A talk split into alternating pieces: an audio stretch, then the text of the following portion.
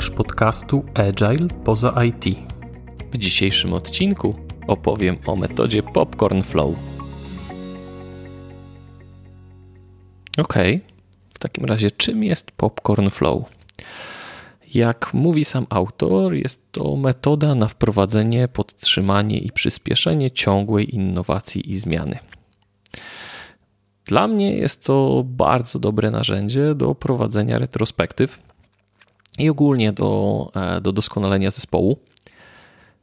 Wiele osób, mam wrażenie, stosuje tę metodę intuicyjnie, może nie, może nie w całości, ale jej istotne elementy. Ale mam wrażenie, że, że jeżeli poznamy tę metodę i jeżeli będziemy w stanie ją wykorzystywać świadomie, to przyniesie nam to dodatkowe korzyści. Słowami autora, jeśli rozumiesz zasady, nie staniesz się zakładnikiem metody. Jeżeli znasz tylko metodę, zawsze będziesz zakładnikiem metody. Zacznij stosować metodę, później zacznij doceniać zasady, a kiedy już je przyswoisz, masz swobodę wyboru metody. Tak to ładnie autor, autor nazwał i ma trochę rację. Chodzi o to, żebyśmy dobrze zrozumieli, na czym ta, na, na czym ta metoda polega, zresztą nie tylko, nie tylko ta, a potem wykorzystali ją w tych miejscach, w których będzie to miało dla nas największą wartość i być może nawet zmodyfikowali ją tak, żeby, żeby pasowała do, do naszych potrzeb.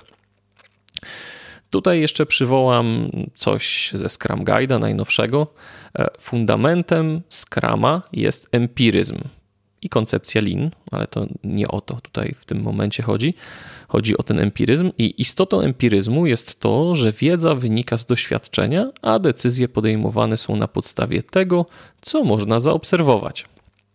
I myślę, że, że ta metoda Popcorn Flow jest świetnym sposobem na to, żeby potrenować to empiryczne podejście do rozwiązywania problemów. Także zachęcam do, do spróbowania. Teraz może dwa słowa o, o twórcy metody. Nie będę jakoś specjalnie w to wchodził. Jeżeli ktoś jest zainteresowany, to, to, to może poczytać więcej. Twórcą metody jest Claudio Perrone. Mam nadzieję, że dobrze wymawiam. To jest gość, który jest w sumie od wielu, wielu lat związany z software'em. Kiedyś był programistą. No i w toku swoich prac, też w toku konsultingu stworzył, stworzył metodę.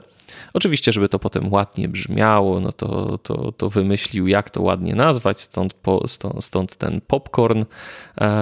Też za chwilę do tego przejdę, skąd się w ogóle, w ogóle to wzięło. Mam wrażenie, że w niektórych miejscach to jest naciągane po to, żeby wyszedł ładny, ładny skrót, ale to, to za chwilę. Co ciekawe, Claudio był na konferencji E I S w Krakowie w dwa tysiące szesnastym roku i opowiadał o tym. I szczerze mówiąc nie wiem, co, co się dzieje, dlaczego ta, ta metoda jest aż tak mało, mało popularna. Być może chodzi o to, że jest naprawdę bardzo, bardzo oczywista i tak jak już mówiłem, wiele osób pewnie stosuje ją dość intuicyjnie. Dla mnie tak naprawdę dużą wartością w tym, co... Co, co, co prezentuje ta metoda, a właściwie Claudio Perrone w związku z tą metodą, to są reguły i to, w jaki sposób należy działać, na co należy, należy zwrócić, zwrócić uwagę. No on twierdzi, że jest to związane z, już z jego latami doświadczenia. To też się, w, nawet obserwowałem to, że to się bieg, z biegiem czasu dość, dość zmieniało i też rozwijało, także mam nadzieję, że, że i wy będziecie mogli z tego, z tego skorzystać. I teraz ta część, którą, którą Claudio uważa za jedną z najważniejszych w związku z tą metodą, to są reguły. Ja je oczywiście przetłumaczyłem na polski, także nie jest to jeden, jeden do jednego to co, to, co mówi Claudio. Mam nadzieję, że moje tłumaczenie jest wystarczająco dobre. No więc tak, pierwsza, pierwszy element to jest, jeśli zmiana jest trudna, uczyń ją ciągłą.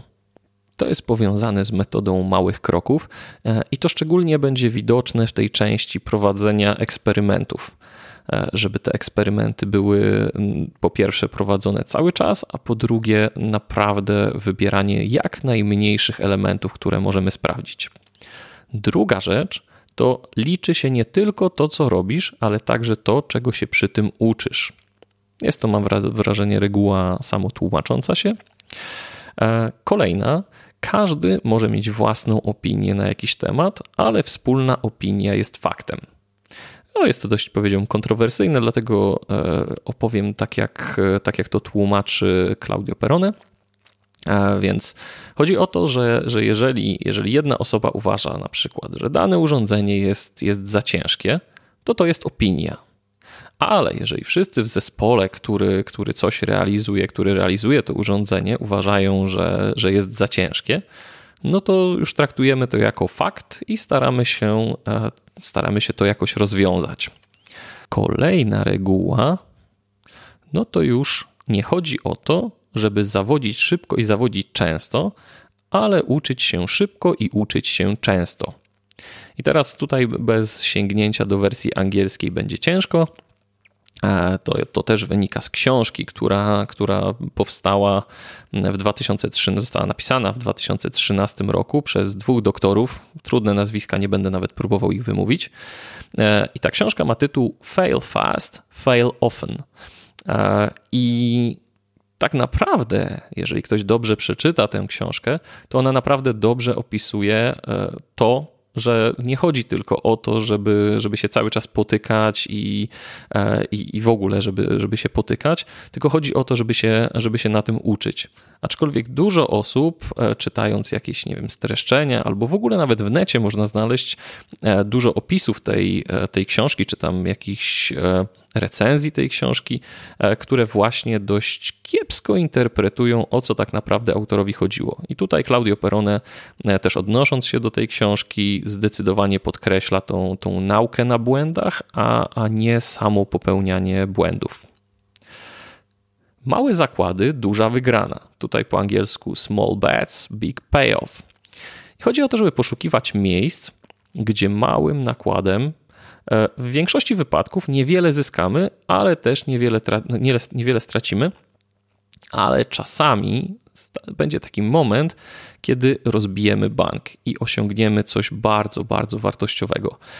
I to wszystko, jeżeli chodzi o reguły, według których należy postępować, jeżeli chcemy być w zgodzie z metodą Popcorn Flow. I teraz przejdę do, do tych liter, bo każda litera z popcornu coś oznacza. Teraz wyobraźcie sobie taką tablicę kanbanową. Jest każda kolumna, to jest jedna litera z tego, z tego popcornu. No i pierwsza litera to jest litera P, Problems and Observations.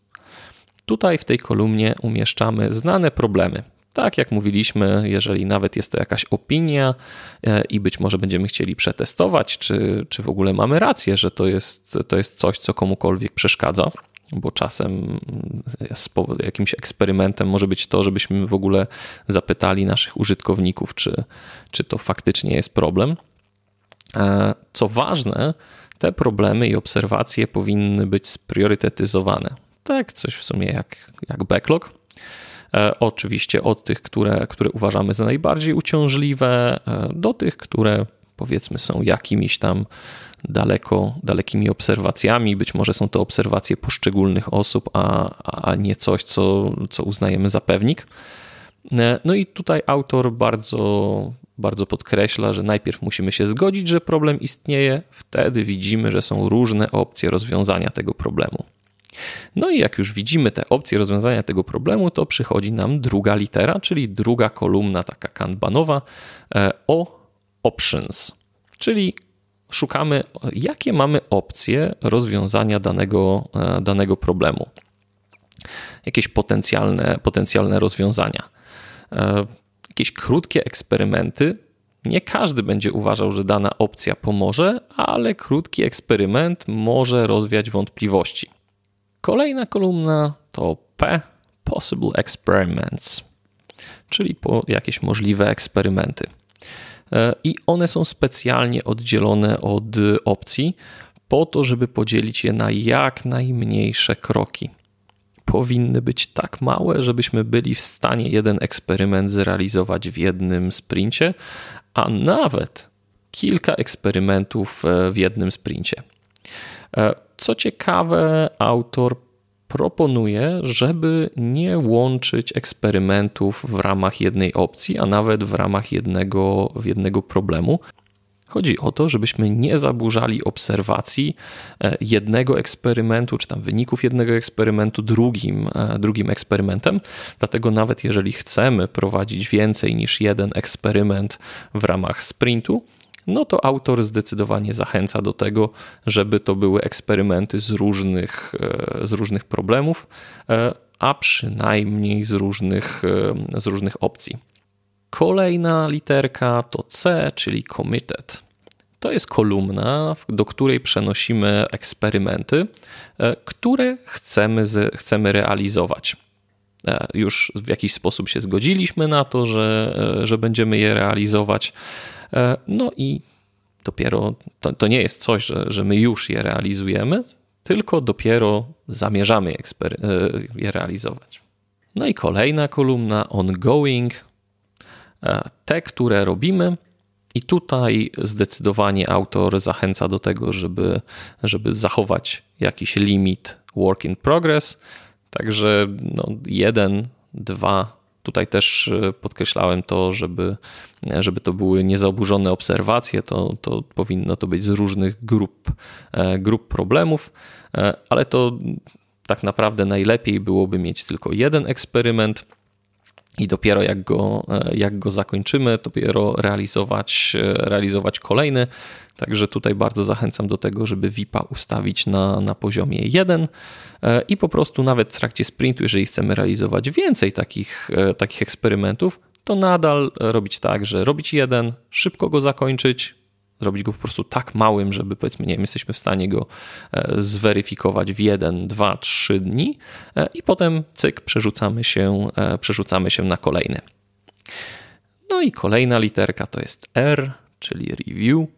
Robimy przegląd, patrzymy i tutaj jest, są podpowiedzi, są takie specjalne pytania, rzeczy, na które powinniśmy zwrócić uwagę. Jakie eksperymenty zrobiliśmy, zgodziliśmy się robić? I to nie tylko ten, który aktualnie, ale ogólnie w ramach całego, całego problemu czy w ramach danej opcji. Jakie faktycznie wykonaliśmy? Jakich wyników się spodziewaliśmy? Co się faktycznie wydarzyło? Czego się nauczyliśmy? Na podstawie tego, czego się teraz nauczyliśmy, co zrobimy teraz. I ja tutaj zachęcam do tego, żeby robić to po każdym eksperymencie i myśleć o tym po, po każdym eksperymencie, chociaż też wiem, że, że niektórzy stosują to tak, że, że jeżeli kończy się, kończy się sprint, to jest to jeden z elementów review tego danego zespołu i wtedy wszystkie rzeczy są przeglądane, no wtedy to już pewnie głównie patrzymy na to, co się działo w danym sprincie, ale tak jak mówiłem, jakoś bardziej chyba mi się sprawdza, sprawdza to, żeby Żeby, żeby patrzeć jednak po każdym eksperymencie na to, jak to jest powiązane z innymi eksperymentami z tego, z danego zagadnienia, z danego problemu czy z danej opcji, a nie mieszanie tego, bo, bo jesteśmy w stanie dużo więcej wyciągnąć, jeżeli będziemy jednak to grupować po, po problemach. No i ostatnia literka nam została z popcornu, czyli N, to jest next. Zastanawiamy się nad tym, co zrobić, jaki kolejny eksperyment, jaki kolejny problem, może jednak przechodzimy do jakiejś opcji, no bo już, już wiemy, czy, czy, czy dany problem został, został rozwiązany, być może mamy, mamy jakieś, jakieś nowe pomysły na bazie tego, tego, czego doświadczyliśmy. No więc to jest, to jest kolumna, w której, w której będziemy się nad tym zastanawiać. Teraz według mnie dwie kolumny są trochę naciągane, bardziej pewnie pod to, żeby pasowało pod ten popcorn. I tutaj jest kolumna committed. Ona jeszcze, jeszcze jest powiedzmy taką, którą, którą, którą można wpasować w proces, bo jeżeli mamy jakieś tam potencjalne, możliwe, możliwe do realizacji eksperymenty, no to pewnie któreś zgodzimy się na to, żeby, żeby realizować, aczkolwiek w większości wypadków, jeżeli mamy listę eksperymentów, to, to fajniej się na to patrzy, jakie są opcje i dopiero w momencie, kiedy, kiedy przechodzimy do tego ongoing, dopiero wtedy zastanawiamy zastanawiamy się nad tym, które chcemy, chcemy realizować, bo prawda jest, jest taka, że jeżeli na przykład, nie wiem, zrealizujemy jeden eksperyment i wracamy do tego, to to, że mamy ileś sztuk w komitet, to nauczeni nowymi doświadczeniami zapewne będziemy jednak chcieli wziąć pod uwagę wszystkie opcje, być może nawet je, nawet je rozbudować o kolejne. Także to, to komitet, mam wrażenie, że jest, jest troszkę naciągane. Kolejna rzecz, powiedzmy, to review. I teraz, jeżeli ktoś pracuje, pracuje tak, że, że te, te eksperymenty będzie przeglądał dopiero na, na review albo dopiero po jakimś czasie, jeżeli ileś tych eksperymentów się zbierze, no to ta kolumna ma sens. Bo wiadomo, one tam czekają i dopóki ich nie, dopóki ich nie omówimy, no to, no to jakoś musimy wiedzieć, które, które zostały zakończone, a które są, które są w trakcie. Ale jeżeli ktoś robi tak, że po każdym eksperymencie analizuje, no to powiedzmy sobie szczerze, nie jest to, nie jest to najważniejsza rzecz. Kolejna kolumna to jest N, to jest Next i ona... No, też tak naprawdę, co tutaj można, co tutaj można w tej kolumnie, tej kolumnie zrobić? No to jeżeli mamy tą karteczkę, która, właściwie no jakiś tam zestaw karteczek, który wędruje po tych, po tych kolumnach, no to no już raczej średnio będzie, nie wiem, zastanawiać się, to jest w ramach review zastanawianie się, co z tym, co z tym dalej zrobimy, ewentualnie czy przechodzimy do, do kolejnej opcji, czy przechodzimy do kolejnej, do kolejnej obserwacji. Tu bardziej brakuje mi, brakuje mi kolumny, w której mam tak jakby historię tego, co się, co się działo w ramach danego, danego problemu i ja tak tą kolumnę Next traktuję. Także nie jest dla mnie to next, tylko jest bardziej to kolumna done i, i, i przynajmniej można wrócić do tego, ach, jakie eksperymenty zrealizowaliśmy w ramach, w ramach, w ramach danej opcji, jakie opcje poruszyliśmy w ramach danego, danego problemu. Jeżeli mamy, mamy na to miejsce, to warto w ogóle je grupować w taki sposób, żeby, żeby na pierwszy rzut oka już było widać, że po lewej stronie powiedzmy jest jakiś jeden problem, wygenerowaliśmy do niego ileś, ileś opcji i teraz jeżeli mamy do tego jakieś eksperymenty, no to one też powinny być w jednej, w jednej linii z daną opcją. Po to, żeby łatwo było wrócić, wrócić do tego i, i, i kontynuować. To się szczególnie przydaje właśnie na tym etapie, kiedy, kiedy zrealizowaliśmy jakiś eksperyment, no i niestety okazało się, że co prawda czegoś się nauczyliśmy, ale to nie jest rozwiązanie, które, które powinniśmy stosować docelowo. I, i szybkie, szybkie spojrzenie na to, to od razu daje, daje pogląd, co jeszcze teraz szybko możemy, możemy zrobić. I, i, i którą opcję lub który eksperyment wybrać. To niestety nastręcza trochę problemów, bo no chyba, że robimy to w jakimś narzędziu. Ja co prawda nie mam, nie mam do tego żadnego narzędzia, do tego fajnie się przydają karteczki, ale na przykład już w muralu można, można całymi grupami sobie zaznaczać i przenosić i to... to polecam tego typu, ty, tego typu narzędzia, bo z karteczkami fizycznymi, no niestety to jest, jest dość upierdliwe. No i teraz może jakiś przykład. Załóżmy, że mamy tego typu problem. Zależność od podwykonawców powoduje, że nie zawsze udaje się osiągnąć cel sprintu. Teraz jakieś opcje. Zastanawiamy się, co możemy zrobić, żeby ten, żeby ten problem rozwiązać. No i załóżmy, że opcje są takie. Pierwsza. Rozwijamy technologie i umiejętności w zespole.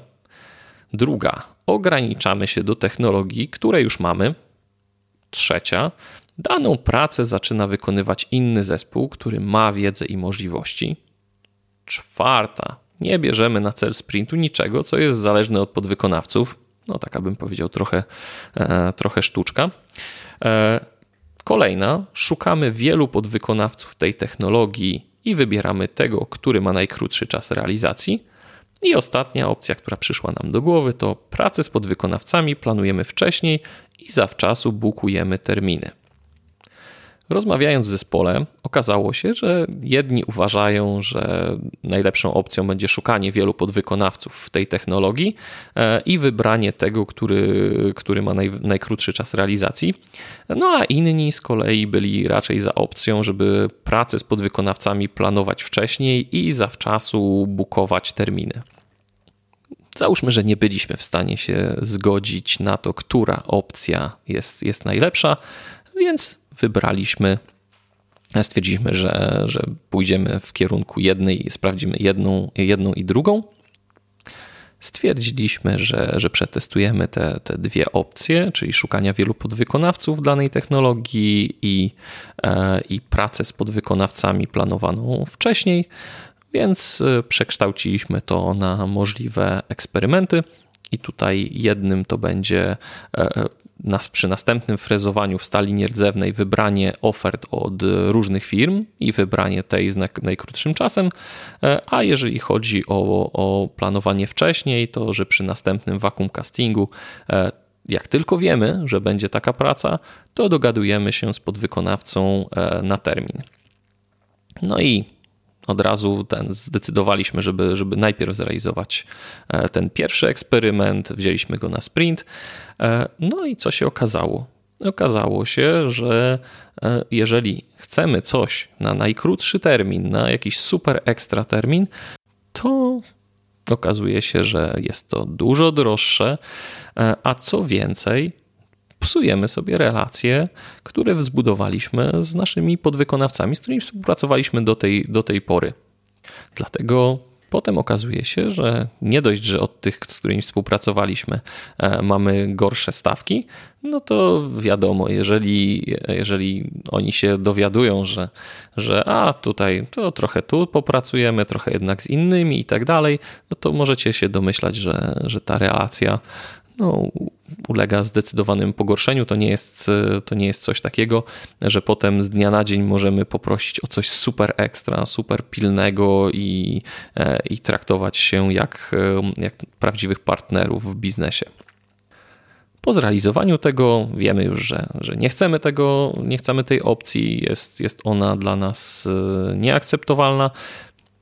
Zdecydowaliśmy się, żeby sprawdzić kolejną opcję. No i tam to jest eksperyment, który, który mówił o tym, żeby przy vacuum castingu, którego trochę stosujemy, jednak pomyśleć o tym, o tym trochę wcześniej i dogadać się z podwykonawcą na termin.